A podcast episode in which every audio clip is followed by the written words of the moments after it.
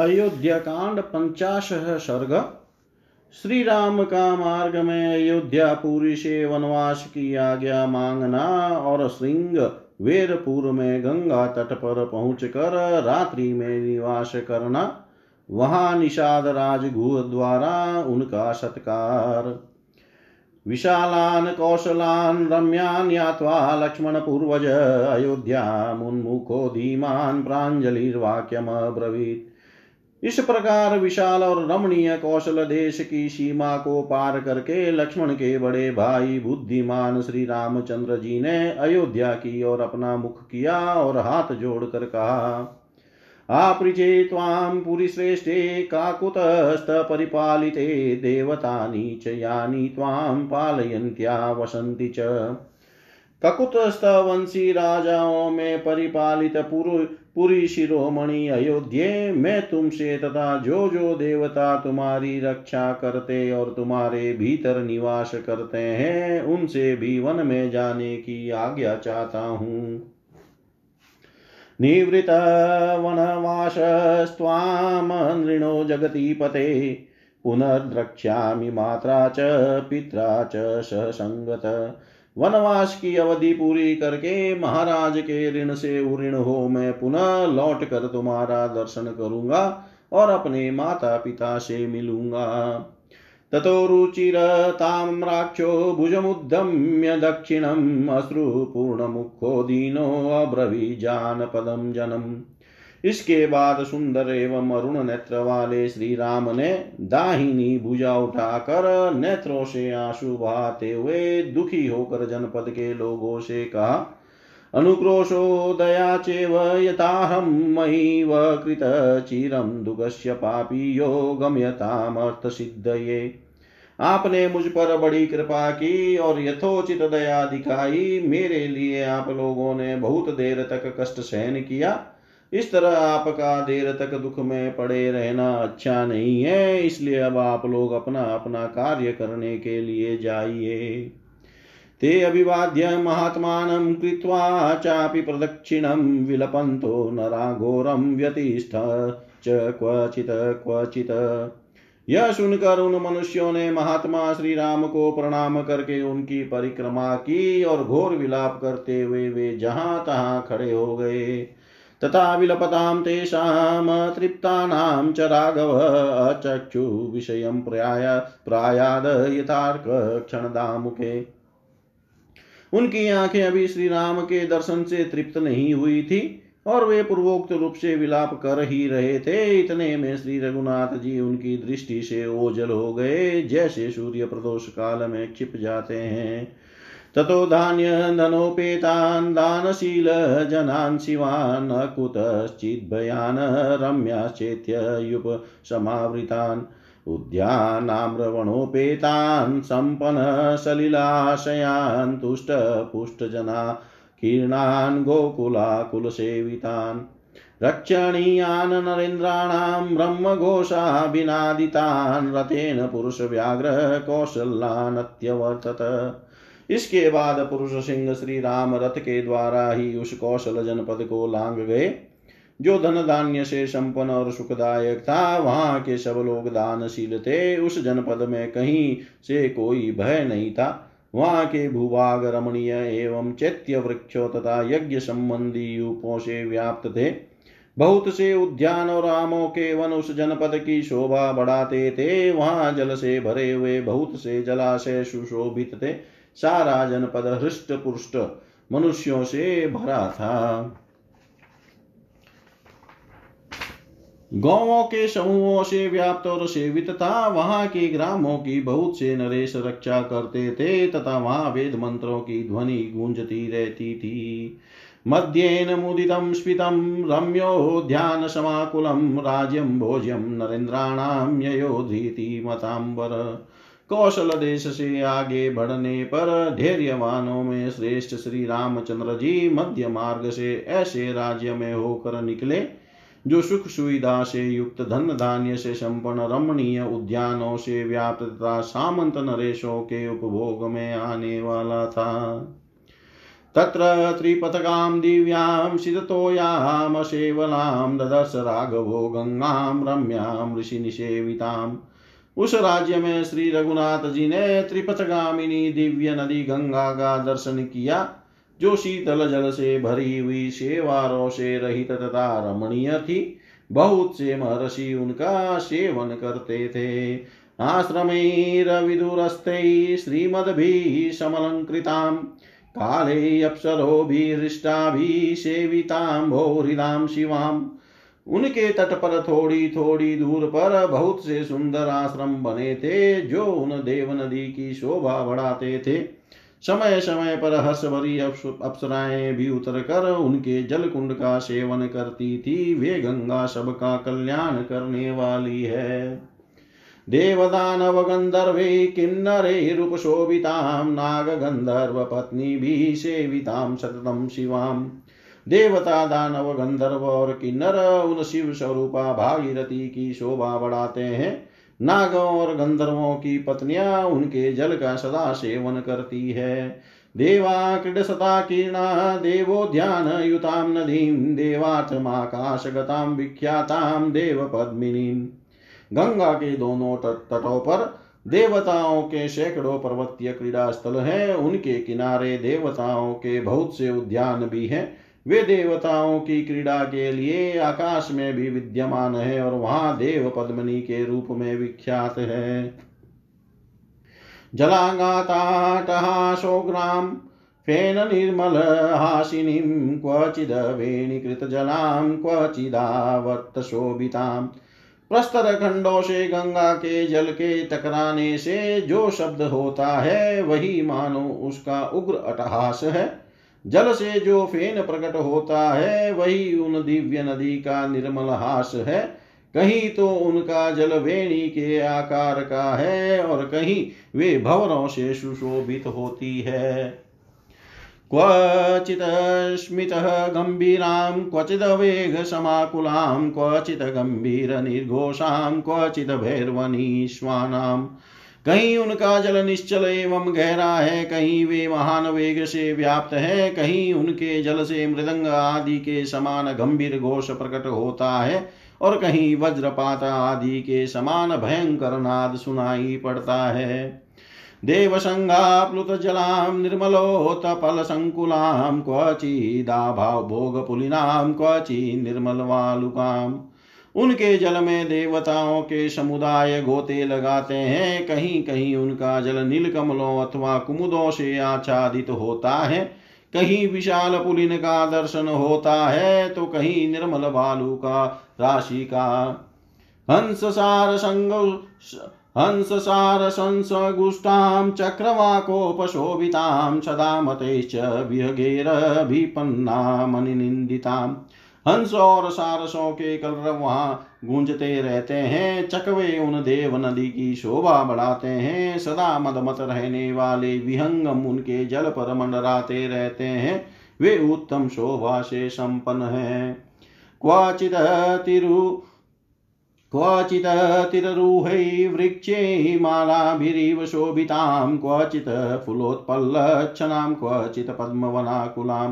कहीं तटवर्ती वृक्षमालाकार होकर उनकी शोभा बढ़ाते हैं, कहीं तो उनका जल खिले हुए उत्पलों से आच्छादित है और कहीं कमल वनों से व्याप्त। क्वचित कुमुद खंडेश्च कुंगमले रूपशोभितां नाना पुष्प रजोध्वस्तां शमदामि वच क्वचित। कहीं कुसुम कुमुद समूह तथा कहीं कलिकाएं उन्हें सुशोभित करती है। कहीं नाना प्रकार के पुष्पों के परागों से व्याप्त होकर वे मदमत नारी के समान प्रतीत होती है। व्यपेत मल संगाता मणि निर्मल दर्शनां दिशा गजे वन गज्जै मते च वरवारणे देवराजोपवा येश्च सनाधितवनान्तरां प्रमादामिव यत्नेन भूषितां भूषणोत्तमे फलपुष्पैः किशलयैः वृतां गुल्मैः द्विजैस्तथा विष्णुपादच्युता दिव्यां पापां पापनाशिनीं। कहीं कुमुद समूह तथा वे मल समूह पाप राशि दूर करती है। उनका जल इतना स्वच्छ है कि मणि के समान निर्मल दिखाई देता है। उनके तटवर्ती वन का भीतरी भाग मदमत दिग्गजों, जंगली हाथियों तथा देवराज की सवारी में आने वाले श्रेष्ठ गजराजों से कोलाहल पूर्ण बना रहता है। वे फलों, फूलों, पल्लवों, गुलमों तथा पक्षियों से आवृत होकर उत्तम आभूषणों से यत्न पूर्वक विभूषित हुई युवती के समान शोभा पाती है। उनका प्राकट्य भगवान विष्णु के चरणों से हुआ है। उनमें पाप का लेश भी नहीं है। वे दिव्य नदी गंगा जीवों के समस्त पापों का नाश कर देने वाली है। शिंसुमारेश्च नक्रेश्च भुजंगेश्च समन्वितां शंकरस्य जटाजूटां भ्रष्टां सागर तेजसा समुद्र महिषीं गंगां सारसक्रौञ्चनादितां आससाद महाबाहु श्रृंगवेरपुरं प्रति। उनके जल में सुंस, घड़ियाल और सर्प निवास करते हैं। सगरवंशी राजा भगीरथ के तपोमय तेज से, जिनका शंकर जी के जटाजूट से अवतरण हुआ था, जो समुद्र की रानी है तथा जिनके निकट सारस और क्रौंच पक्षी कलरव करते रहते हैं, उन्हीं देव नदी गंगा के पास महाबाहु श्री राम जी पहुँचे। गंगा की वह धारा श्रृंगवेरपुर में बह रही थी। तामो मूर्ति तामो मिर्क लीलावर्तान् मन्ववेक्ष्य महारथ सुमंत्रं ब्रवीदसुत मियेवाद्य वसामहे।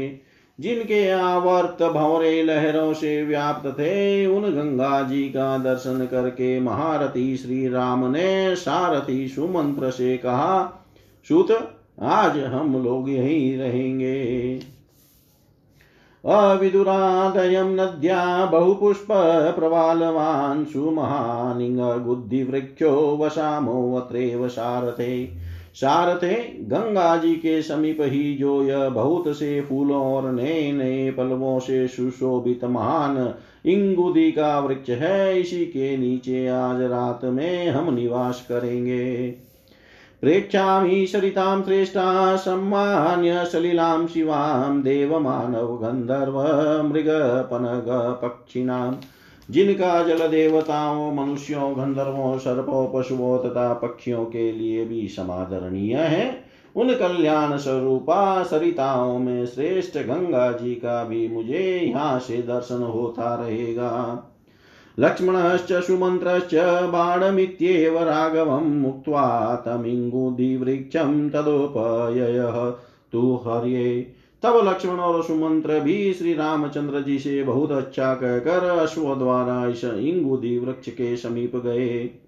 रामो अभियायतं रम्यं वृक्ष मिक्ष्वाकुनंदन रथादवतरत तस्मात् स भार्य स लक्ष्मण। उस रमणीय वृक्ष के पास पहुंचकर इक्ष्वाकु नंदन श्री राम अपनी पत्नी सीता और भाई लक्ष्मण के साथ रथ से उतर गए। सुमंत्रो अप्यवतीर्याथ मोचयित्वा हयोत्तमान वृक्ष मूलगतम राम मुपतस्ते कृतांजलि। फिर सुमंत्र ने भी उतरकर उत्तम घोड़ों को खोल दिया और वृक्ष की जड़ पर बैठे हुए श्री रामचंद्र जी के पास जाकर वे हाथ जोड़कर खड़े हो गए। तत्र राजा गुहो नाम रामस्यात्म समः सखा निषाद जात्यो बलवान स्तपति चेति विस्तृत। श्रृंगवेरपुर में घु नाम का राजा राज्य करता था। वह श्री रामचंद्र जी का प्राणों के समान प्रिय मित्र था। उसका जन्म निषाद कुल में हुआ था। वह शारीरिक शक्ति और सैनिक शक्ति की दृष्टि से भी बलवान था तथा वहां के निषादों का सुविख्यात राजा था। स श्रुत्वा पुरुषव्याघ्रं रामं विषयमागतं वृद्धे परिवृत्तो आत्म्यै ज्ञातिभिः चाप्युपागत। उसने जब सुना कि पुरुष सिंह श्री राम मेरे राज्य में पधारे हैं, तब वह बूढ़े मंत्रियों और बंधु बांधवों से घिरा हुआ वहां आया। ततो निषादाधिपतिं दृष्ट्वा दुरादुपस्थितं स सौमित्रिणां राम समागच्छद् गुहेन स। निषाद राज को दूर से आया हुआ देख कर श्री रामचंद्र जी लक्ष्मण के साथ आगे बढ़कर उससे मिले। तमात सम परिष्वज्य गुहो राघवं ब्रवीत यथा योध्या तदेदं ते रामं किं करवाणि ते। ईदृशं हि महाबाहो कं प्राप्स्यत्यतिथिं प्रियं ततो गुणवदनाद्यमुपादाय पृथगविदम् अर्घ्यं चोपानयच्ये गृहं वाक्यं चेदमुवाच स्वागतं ते महाबाहो त्वयमखिलां महि वयं प्रेष्या भवान् भर्ता साधुराज्यं प्रसादिन भक्ष्यं भोग्यं च पेयं च लेह्यं चेतदुपस्थितं शयनानि च मुखानि वाजिनां खादनं च ते। श्री रामचंद्र जी को वलकल आदि धारण किए देख घू को बड़ा दुख हुआ। उसने श्री रघुनाथ जी को हृदय से लगा कर कहा, श्री राम, आपके लिए जैसे अयोध्या का राज्य है उसी प्रकार यह राज्य भी है। बताइए मैं आपकी क्या सेवा करूं। महाबाहो, आप जैसा प्रिय अतिथि किसको सुलभ होगा। फिर भांति भांति का उत्तम अन्न लेकर वह सेवा में उपस्थित हुआ। उसने शीघ्र ही अर्घ्य निवेदन किया और इस प्रकार कहा, महाबाहो, आपका स्वागत है। यह सारी भूमि जो मेरी अधिकार में है आपकी ही है। हम आपके सेवक हैं और आप हमारे स्वामी। आज से आप ही हमारे इस राज्य का भली भांति शासन करें। यह भक्ष्य अन्न आदि, भोज्य खीर आदि, पेय पानक रस आदि तथा लेह्य चटनी आदि आपकी सेवा में उपस्थित है, इसे स्वीकार करें। ये उत्तमोत्तम शैयाएं हैं तथा आपके घोड़ों के खाने के लिए चने और घास आदि भी प्रस्तुत है। यह सब सामग्री ग्रहण करें।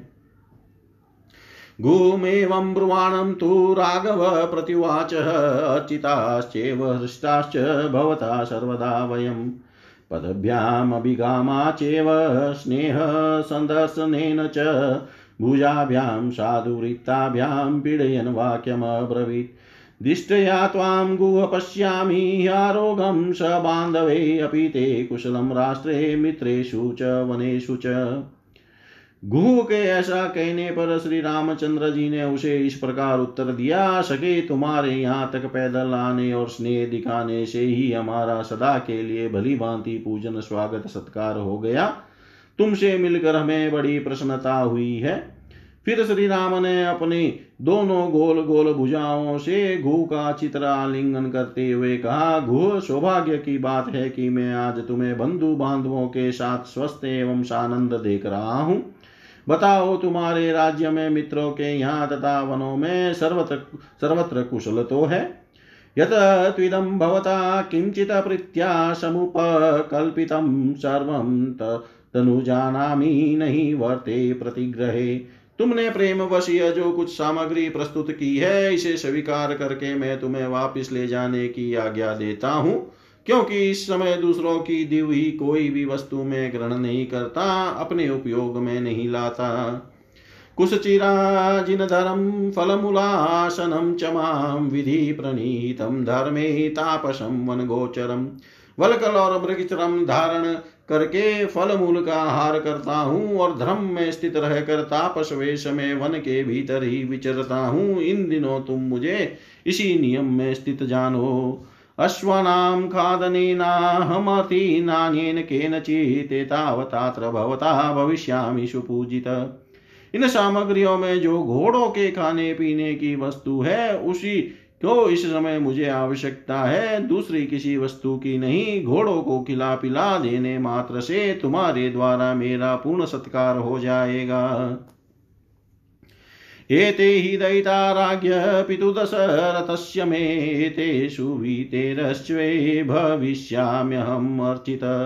ये घोड़े मेरे पिता महाराज दशरथ को बहुत प्रिय हैं। इनके खाने पीने का सुंदर प्रबंध कर देने से मेरा भली भांति पूजन हो जाएगा। अश्वनाम प्रतिपानम च खादनम चैव सोऽन्वसात् गुहस्तत्रैव पुरुषास्त्वरितं दीयतामिति।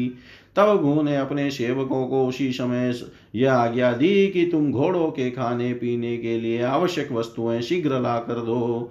ततश्चिरोत्तरासंघ संध्यामनवास्य पश्चिमाम् जलमे वाददे भोग्यं लक्ष्मणेनाहृतं स्वयं तत्पश्चात वलगल का उत्तरीय वस्त्र धारण करने वाले श्री राम ने सायं काल की संध्योपासना करके भोजन के नाम पर स्वयं लक्ष्मण का लाया हुआ केवल जल मात्र पी लिया। तस्य भूमौ शयानस्य पादौ प्रक्षाल्य लक्ष्मण सर्वा सभार्यस्य ततो अभ्येत्य तस्थो वृक्षमुपासितः। फिर पत्नी सहित श्री राम भूमि पर ही तृण की शैया बिछा कर सोए। उस समय लक्ष्मण उनके दोनों चरणों को धो पहुँच कर वहां से कुछ दूर पर हट आए और एक वृक्ष का सहारा लेकर बैठ गए। गोऽपि सूतेन सौमित्रीमनुभाषयन्नन्व जाग्रत ततो रामं प्रमथो धनुर्धर। गोः भी सावधानी के साथ धनुष धारण करके सुमंत्र के साथ बैठकर सुमित्रा कुमार लक्ष्मण से बातचीत करता हुआ श्री राम की रक्षा के लिए रात भर जागता रहा। तथा शयानश्च ततो यशस्विनो मनस्विनो दासरथे महात्मन अदृष्ट दुःखस्य सुकोचितस्य सा तदा व्यथिता शुचिरेणु सर्वरी। इस प्रकार सोए हुए यशस्वी मनस्वी दशरथ नंदन महात्मा श्री राम की, जिन्होंने कभी दुख नहीं देखा था तथा जो सुख भोगने के ही योग्य थे, वह रात उस समय नींद न आने के कारण बहुत देर के बाद व्यतीत हुई। इत्यार्षे श्रीमद् रामायणे वाल्मीकि आदि काव्ये अयोध्या कांडे पंचाश सर्ग सर्वं श्री शाम सदाशिवाय अर्पणमस्तु। ओम विष्णवे नमः। ॐ विष्णवे नमः। ॐ विष्णवे नमः।